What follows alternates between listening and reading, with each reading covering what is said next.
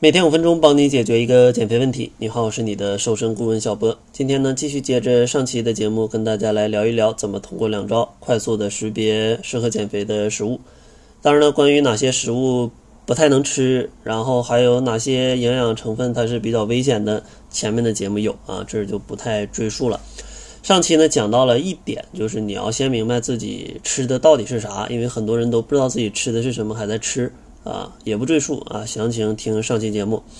今天呢，就想跟大家分享的是，在你知道自己吃的是啥的同时，怎么学会去找到这些食物里哪些是适合减肥的。其实呢，就是要学会识别食物的 G I 值。G I 值呢，就是升糖指数，可以理解为呢，吃完它之后血糖上升的一个速度。如果 G I 值越高，那就越容易发胖。因为之前有讲过啊，血糖上升太快就会分泌大量胰岛素，然后呢，除了脂肪还会有其他的健康的问题。所以说呢 G I 值如果越低的话，它相对就是越利于减肥的。当然呢 G I 值也不会说给大家一个表，像元素周期表似的让大家去背，那根本记不住嘛。但是呢，我会给大家呃四个判断的方向啊，通过这四个判断的方向，基本就能找到同类别里面你可能眼前的这些食物哪些是 G I 值最低的。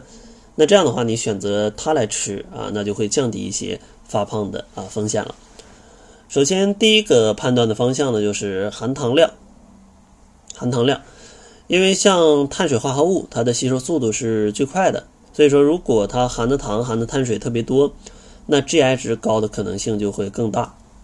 判断的方法很简单，就是你从常理上去感觉一下它是不是很甜，或者说它是不是里面添加了一些米面，或者它是不是一些米面的食物。当然呢，这个可以借助看一下配料表，或者说营养成分表，看一下里面的碳水化合物的一个占比，比如说一百克里面有多少克是碳水化合物。如果你拿了两个食品啊，一个碳水的占比是 百分之三十， 一个是 百分之二十， 那我建议你可能选 百分之二十 的会稍微好一点。像这种常见的食物就是甜甜圈的奶茶呀、星冰乐啊、蛋糕、米饭、面条啊，这种都属于含糖量比较高的食物。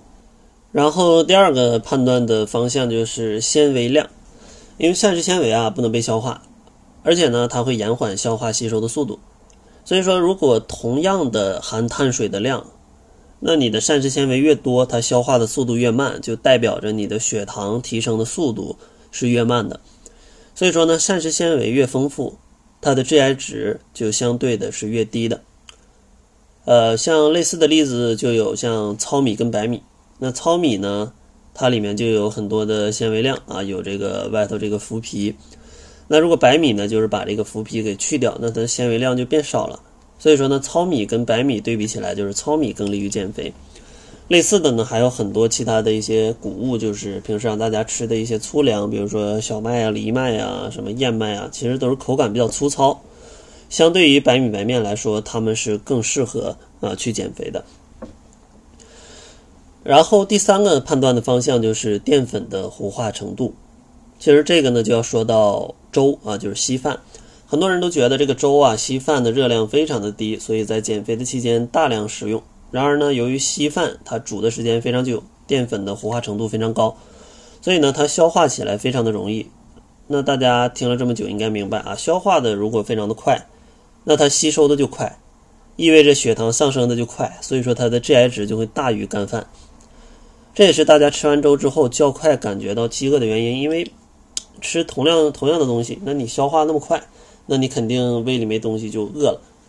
所以说呢，如果淀粉糊化程度很高，就是它煮了很久啊，做了很久啊，这个米饭可能一抿就化了，那这种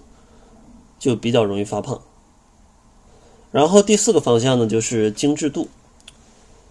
就食品的加工啊，其实都是让食物变得更好吃啊，很少见过这个食品的加工是为了让食物变难吃的。那让食物变好吃呢，工厂会怎么做呢？其实最简单的方法就是把里面这种粗糙的膳食纤维给干掉，然后在里面呢加很多的盐糖脂，这样的话它就变好吃了。所以说呢，大多数情况都是加工次数越多，它精致度越高，它越容易发胖。就像同样都是肉类，